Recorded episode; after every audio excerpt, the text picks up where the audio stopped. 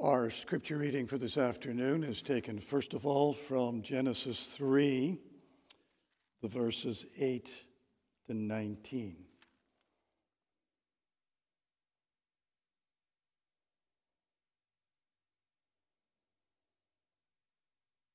But they, that is Adam and Eve, heard the sound of the Lord God walking in the garden in the cool of the day. And the man and his wife hid themselves from the presence of the Lord God, among the trees of the garden. But the Lord God called to man and said to him, "Where are you?" And he said, "I heard the sound of you in the garden, and I was afraid because I was naked, and I hid myself." He said, "Who told you that you were naked? Have you eaten of the tree of which I commanded you not to eat?" The man said, "The woman whom you gave to me to be with me, she gave me fruit of the tree, and I ate." Then the Lord God said to the woman, "What is this that you have done?" The woman said, "The serpent deceived me, and I ate." Then the Lord God said to the serpent, "Because you have done this, cursed are you above all livestock and above all beasts of the field. On your belly you shall go, and dust you shall eat all the days of your life. And I will put enmity between you and the woman, and between your offspring and her offspring. He shall bruise your head, and you shall bruise his heel." To the woman he said, "I will surely multiply your pain in childbearing. In pain you shall bring forth children. Your desire shall be for your husband." I'm not sure if there's a little two behind four there. In my Bible, there's a footnote, and it says "against," so I'm going to follow that. And the newer versions of the ESV actually have that in the text, okay? Your desire shall be contrary to your husband, against your husband, and he shall rule over you. And to Adam he said, "Because you have listened to the voice of your wife and have eaten of the tree of which I commanded you, you shall not eat of it. Cursed is the ground because of you. In pain you shall eat of it all the days of your life. Thorns and thistles it shall bring forth for you, and you shall eat the plants of the field. By the sweat of your face you shall eat bread till you return to the ground. For out of it you were taken, for you are dust, and to dust you shall return." One other passage I'd like to read with you, and it plays a central role in the sermon, and that is Exodus 34, 6 and 7.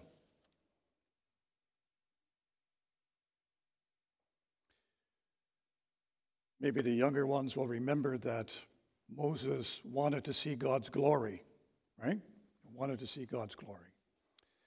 And God said, "You cannot see my glory and live." And now here in this scripture reading in Exodus 34, the Lord basically shows Moses his glory, the glory of his name. Okay, that's how you have to see that. And this is the glory of God's name. "The Lord passed before him and proclaimed, 'The Lord, a God merciful and gracious, slow to anger and abounding in steadfast love and faithfulness, keeping steadfast love for thousands, forgiving iniquity and transgression and sin.'"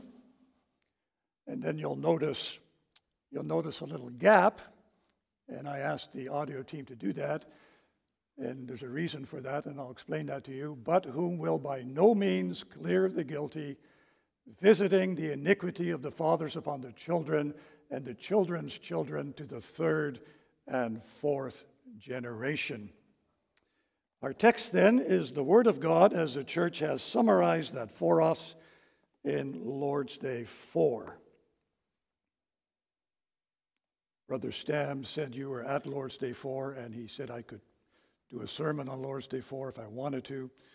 And I had just made a sermon on Lord's Day 4 for an independent church in Chilliwack, and that's scheduled for later in November, so I haven't even preached it yet. So this is the first time I get to preach this sermon on Lord's Day 4. Lord's Day 4.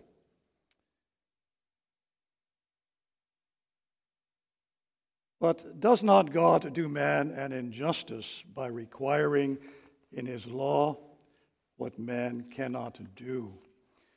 No, for God created man that he was able to do it. But man, at the instigation of the devil in deliberate disobedience, robbed himself and all his descendants of these gifts. Will God allow such disobedience and apostasy to go unpunished? And the innuendo in the question is, yes, he's going to allow that to go unpunished. But the answer is, certainly not. He is terribly angry with our original sin as well as our actual sins. Therefore, he will punish them by a just judgment, both now and eternally. As he has declared, cursed be everyone who does not abide by all things written in the book of the law and do them. But is God not also merciful? Yeah, God is indeed merciful, but he's also just. His justice requires that sin committed against the most high majesty of God also be punished with the most severe, that is, the everlasting punishment of body and soul. The theme for the message is, because God wants to show the power of his mercy, he holds us accountable for our sins and our sinful condition. Beloved congregation of our Lord Jesus Christ, have you ever been held accountable by someone else for doing something wrong? And I'm sure the children among us know that. Your mother or your father says, Johnny, come here. What did I hear that you have done? And husbands and wives among us know the same. My wife sometimes holds me accountable, and less than she holds me accountable, I also hold her accountable, of course, as well. And what have you done?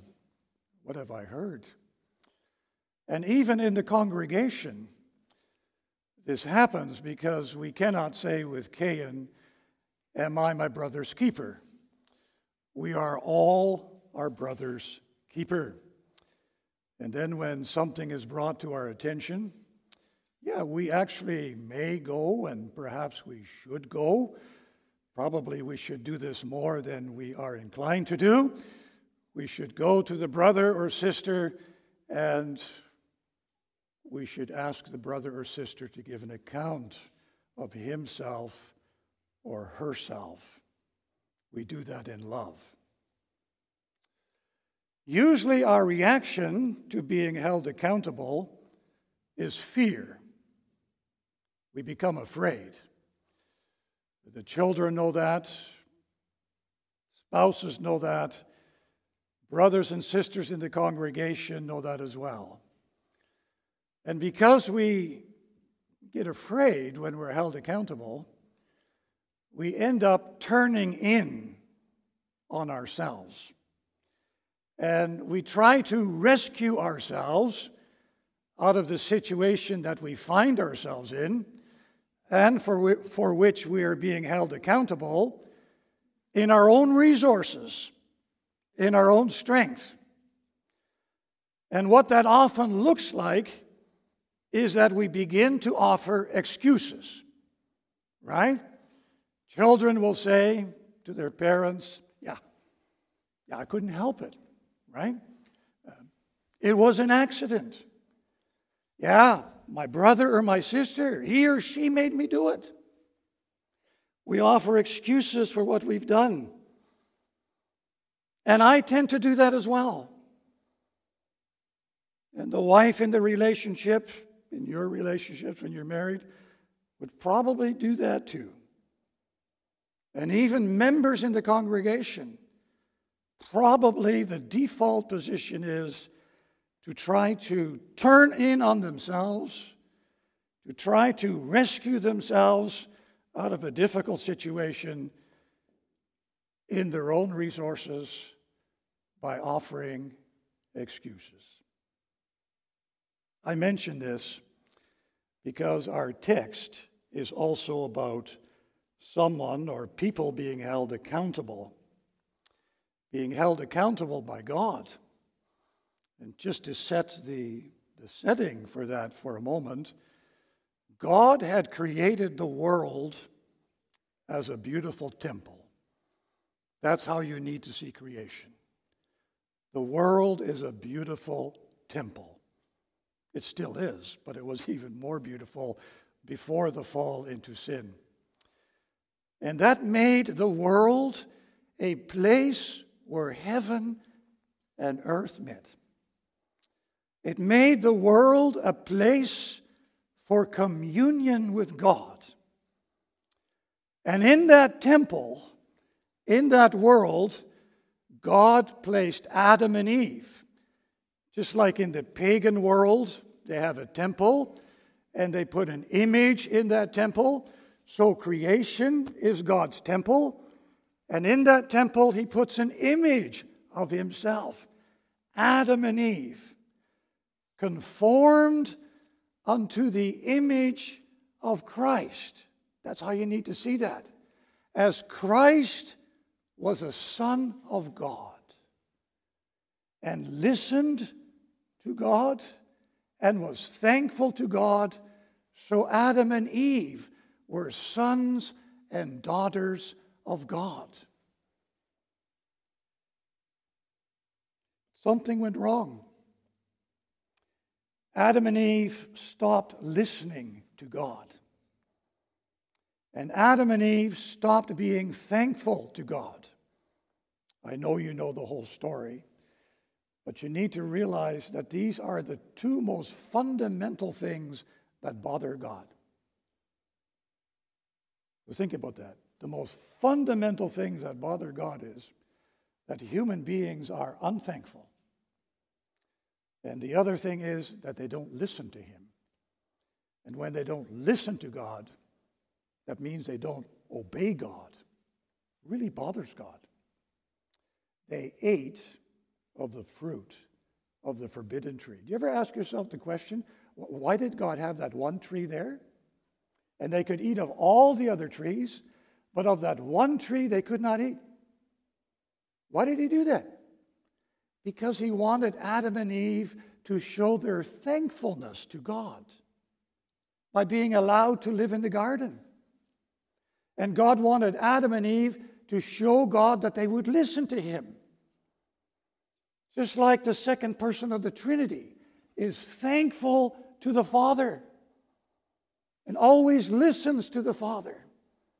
And they were created according to the image of the second Son, the second person of the Trinity. They didn't do it. They didn't listen, and they were not thankful. And so God calls them to account with that searching question, where are you? That runs through the whole Scripture. God is always calling us to account. He's always asking, where are you? Even in this sermon, God will be speaking to you, and He's going to be asking you, where are you? As Brother John said, you know, we're gathered here together to hear God speak to us. And the minister, he gets to help you hear God speak to you. The preacher is like a midwife, helping you hear the voice of God. Where are you? And so God asks that question right at the beginning of human history. And how do Adam and Eve react? Well, how do you react when you're called to account? Adam and Eve react the same way. They turn in on themselves.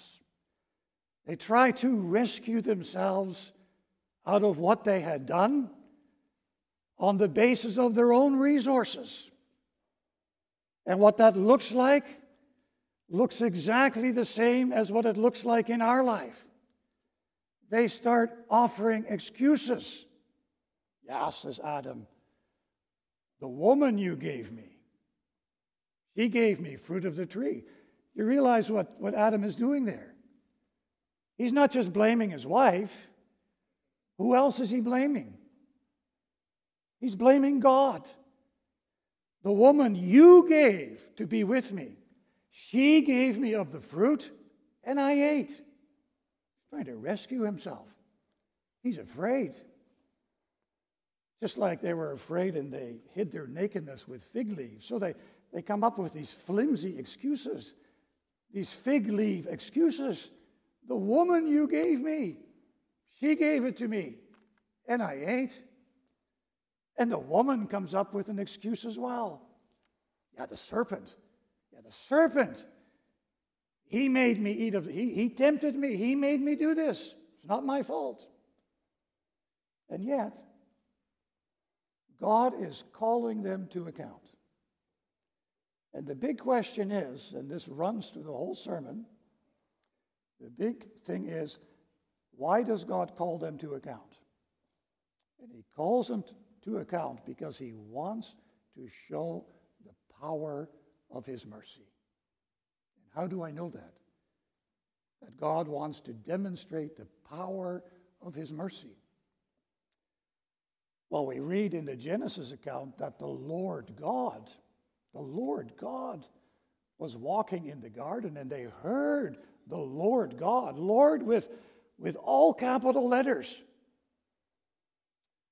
We get an explanation of the meaning of that name when Moses wants to see God's glory. And then instead of being able to see, let's say, the naked glory of God with his naked eyes, which you can't, God said, "You're going to have to suffice with my name. And that is my glory." And then maybe you can show that slide from Exodus 34. You see that the glory, first of all, of God's name is the Lord, merciful and gracious, slow to anger, and abounding in steadfast love, keeping steadfast love for thousands, forgiving iniquity and transgression and sin. That's first of all the glory of God. And the glory of God is the beauty of God. It is the excellence of God's perfect life, the abundance of God's perfect life. And there you have it in verse 6 and 7a. First of all, it is that. My glory is that I am a God of love, a God of compassion, a God who is willing and who wants to forgive. This is the God who is walking in the garden in the cool of the day. This is the God who is calling Adam and Eve to account. This is the God who wants to show the power of his mercy. The NIV, I believe, has compassion. Mercy and compassion. They're synonyms.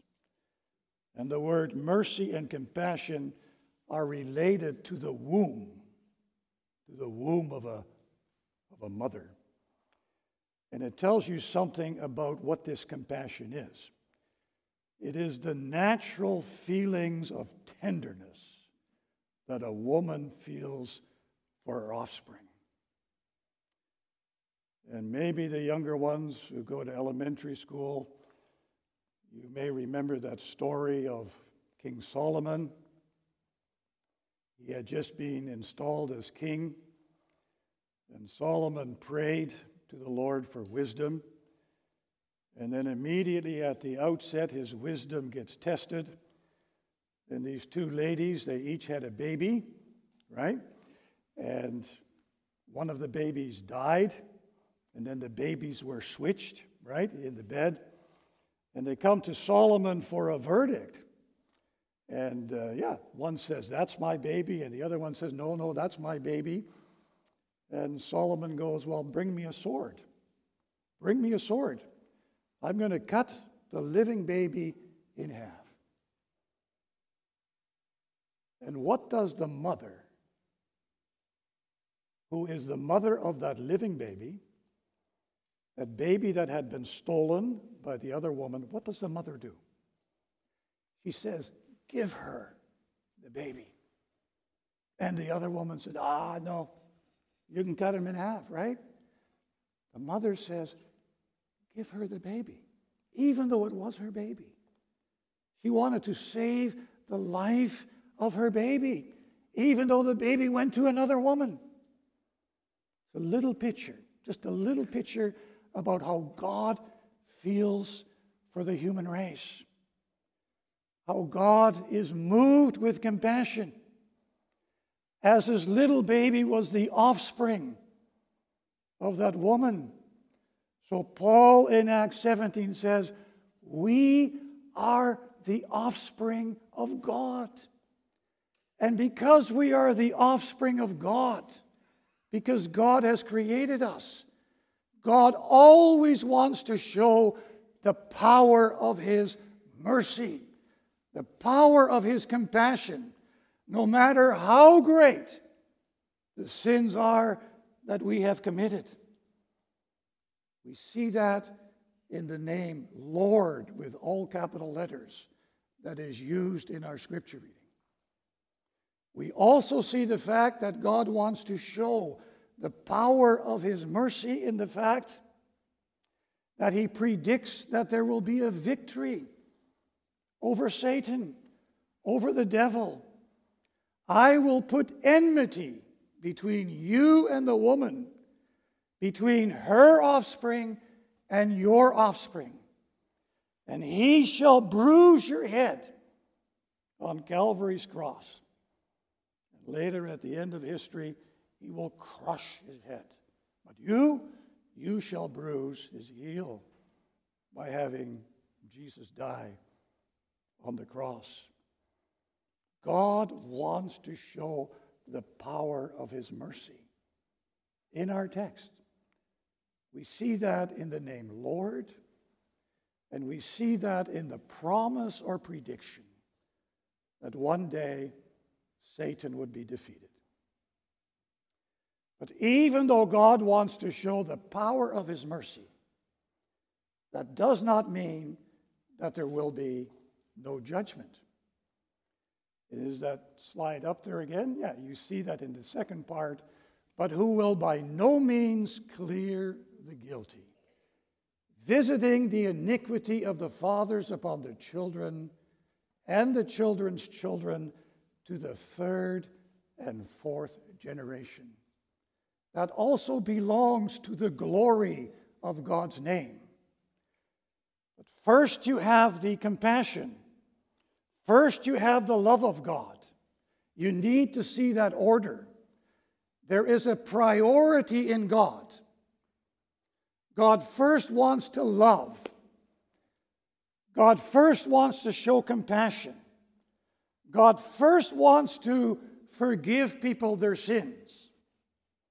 And then later the judgment kicks in because of our unthankfulness, because of our not wanting to listen to the Lord our God.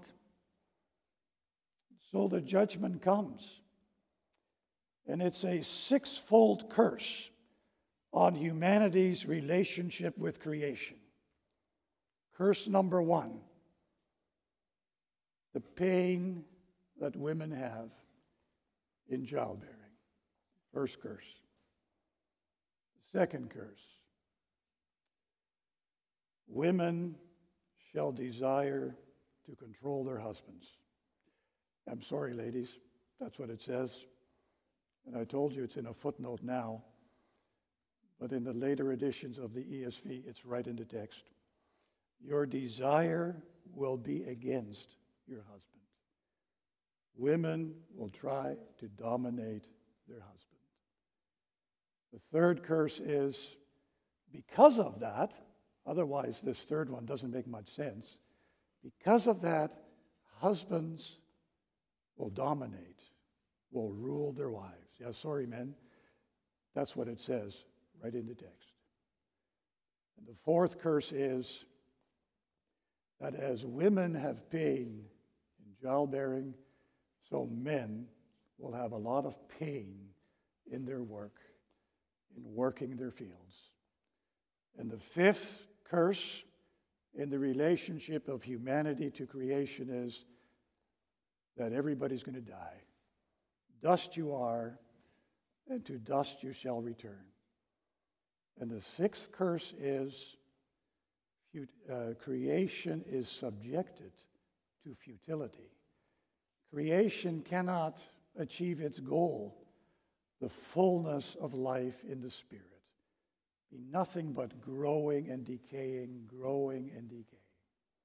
A sixfold curse as a punishment. And in addition to that, there will be a lifelong struggle between the powers of good and the powers of evil. But, as I have in my theme, God holds us accountable in the first place because he wants to show the power of his mercy.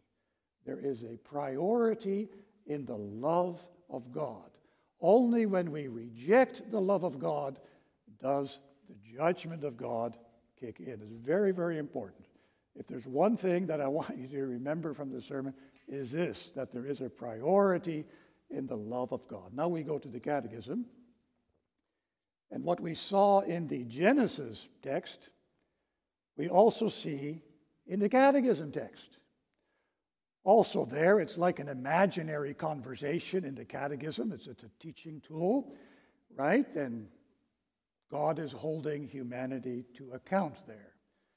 And what we saw in the Genesis narrative, this bit about making excuses, you have this in the Lord's Day 4 account as well. Do you have number 9 up there? There you have it.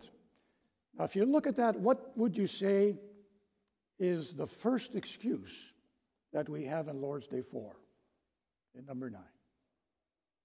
What's the excuse? It is not fair. Ever said that?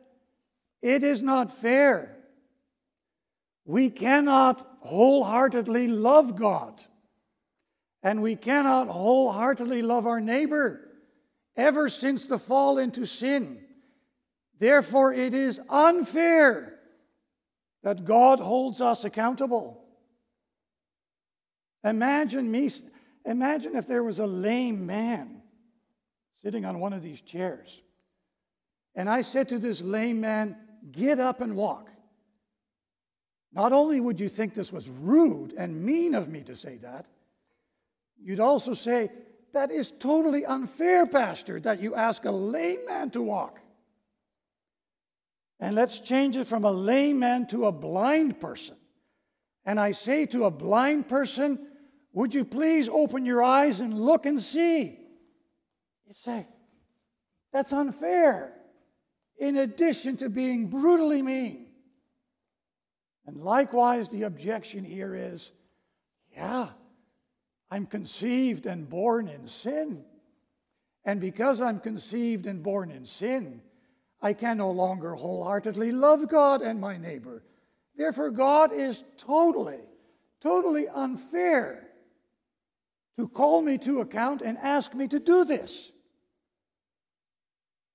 But is it? Is it unfair? Let's change the metaphor from a lame person and a blind person to a drug addict. A drug addict once upon a time did not take drugs, was not addicted to drugs. Is it unfair to ask a drug addict to give an account of himself and say, yeah, at one time you were clean. You were not addicted to drugs, but now you are. You're not going to say that's unfair. That is fair. And if it's not unfair, but fair, in addition to that, what is it? In God holding us to account that we can no longer wholeheartedly love Him and no longer wholeheartedly love our neighbor. What is it then? It's the priority of God's love. God wants to demonstrate the power of His mercy, the power of His compassion, by holding us to account for something we can no longer do, but at one time we could do. Just like a drug addict at one time, under normal circumstances, was clean. The power of God's mercy. He wants to forgive. He wants to draw us back into communion with Himself. Second slide. Question and answer 10. We have the second excuse. What would you say is the excuse there when you look at that? It's not written in the text. You have to kind of like between the lines. God is love. Right? God is love. Ever hear that? God is love? Well, God is love. 1 John 4 clearly tells us that. God is love. That's the most fundamental thing that we can say about God. That God is love. If this was it's hard to imagine. Imagine this being a diamond, a diamond ring. And all these different facets from the diamond ring. And they're all different attributes of God. His kindness, His holiness, His patience, and His righteousness. And so all these different facets to God's glory. And then the thing that holds them all together is love. Just like you read in Colossians 3. Put on love, which binds all the other attributes together. And so the whole ring is like love. The most fundamental thing you can say about God. God is love. He's going to allow our disobedience to go unpunished, is He not? He's not going to get angry with us, is He? Because His anger violates His love. Well, does it? Does God's anger violate His love? This is the second thing I'd really like you to remember from this sermon.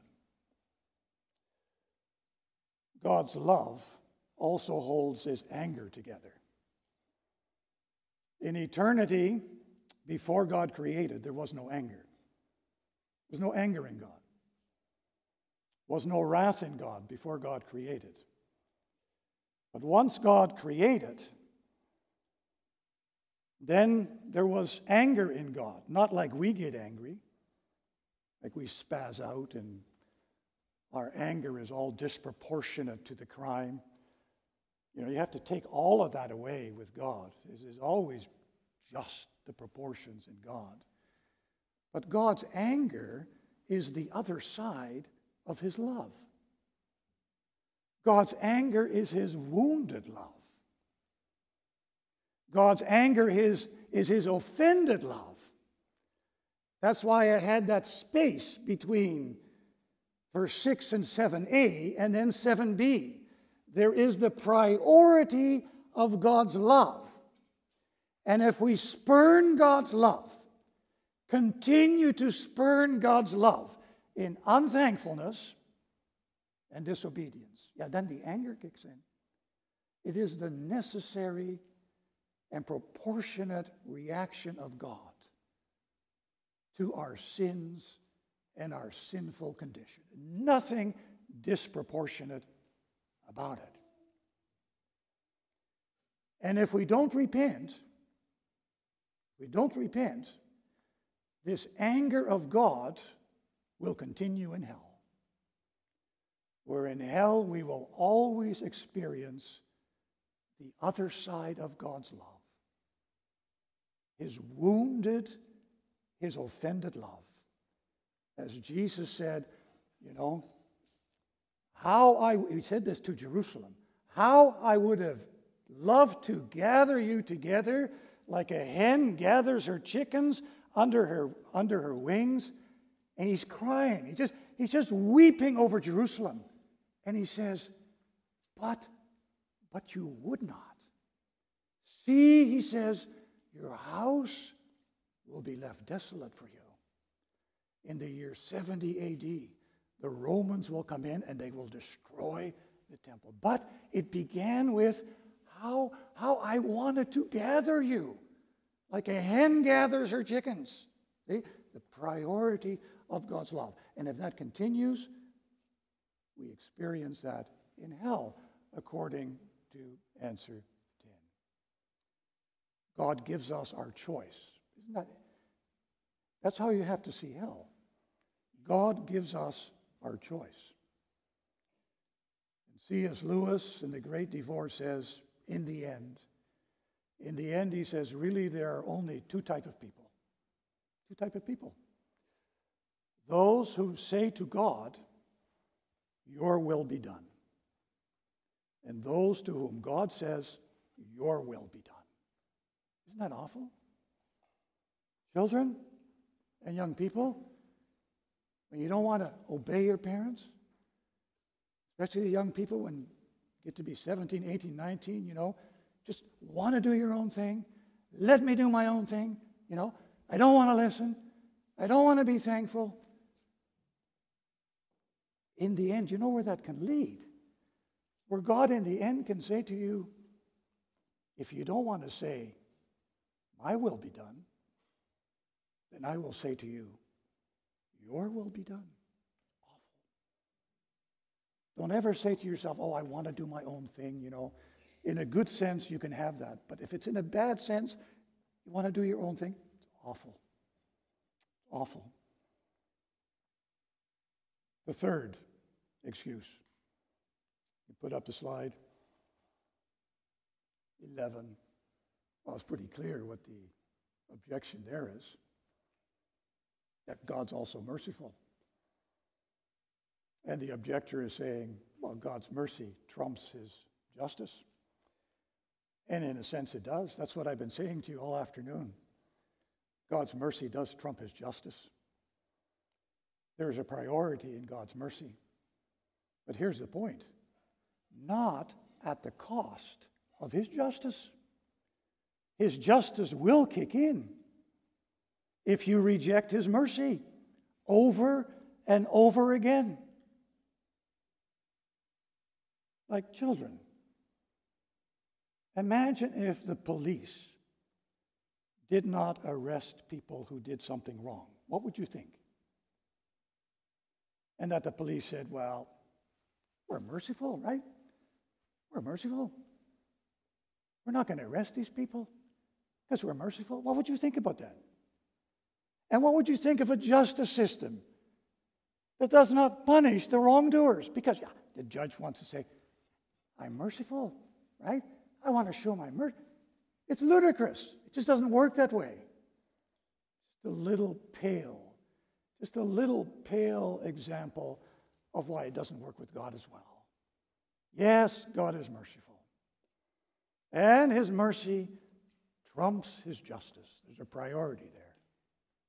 But not and never at the cost of his justice. Now, why do we have these three things in Lord's Day 4? You think it's just an academic exercise? We just kind of work through these excuses academically and just say, yeah, you know why it is. Really, God wants to show the power of his mercy. Now we can go home. And now we know that, right? The whole point The whole point of Lord's Day 4 is to drive us out to the Lord Jesus Christ. See, you're stuck. You know, it's not unfair, right? And God's anger is the other side of his love. And God's mercy does not cancel out his justice. So you're stuck. You're stuck in the mud with your excuses. And you're, as it were, with your back against the wall. You know, and why does a Heidelberger do that? Drive us with our backs against the wall. To drive us out to the Lord Jesus Christ. In whom God really showed the power of his mercy, the power of his compassion. Because we are the offspring of God, God was willing and able to go so far that he became a human being. And as a human being, he took the rap himself for our sins and our sinful condition. The Lord Jesus Christ, who was pierced for our transgressions, who was crushed for our iniquities, the punishment that brought us peace was upon the Lord Jesus Christ. And by his wounds we are healed. So we're with our back against the wall like this. In the Catechism later in Lord's Day 5 and 6, they'll tell you to go to Lord Jesus very explicitly. Right here in Lord's Day 4, go to Jesus.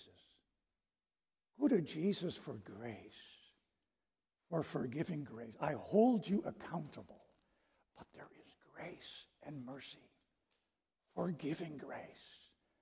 Therefore now there is no condemnation for those who are in Christ Jesus.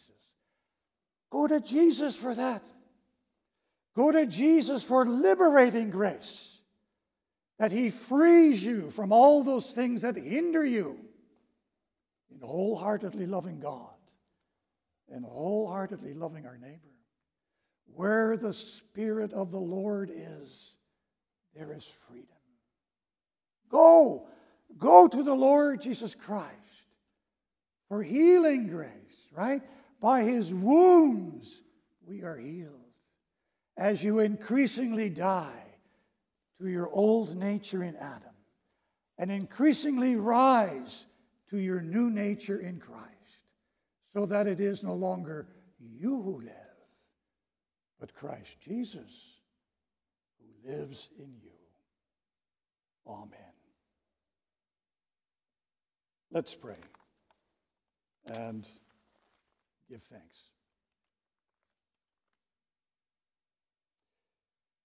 Father, thank you that there is a priority to your mercy.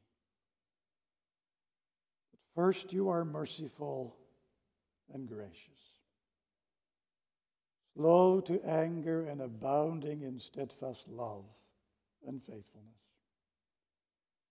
keeping steadfast love for thousands, forgiving iniquity and transgression and sin. And that only when we reject your love, that you present yourself as a God who is just, who will by no means clear the guilty, visiting the iniquity of the fathers on the children and the children's children, to the third and fourth generation. Thank you, Father, that because you want to show the power of your mercy, you hold us accountable for our sins and our sinful condition. You want to forgive our sins and draw us back into a communion of love in Christ through the fellowship of the Holy Spirit. Father, if there are any amends that we need to make because of our sins and our sinful condition. May the Holy Spirit lead us to the Lord Jesus Christ for forgiveness, freedom, and healing. In his name we pray. Amen.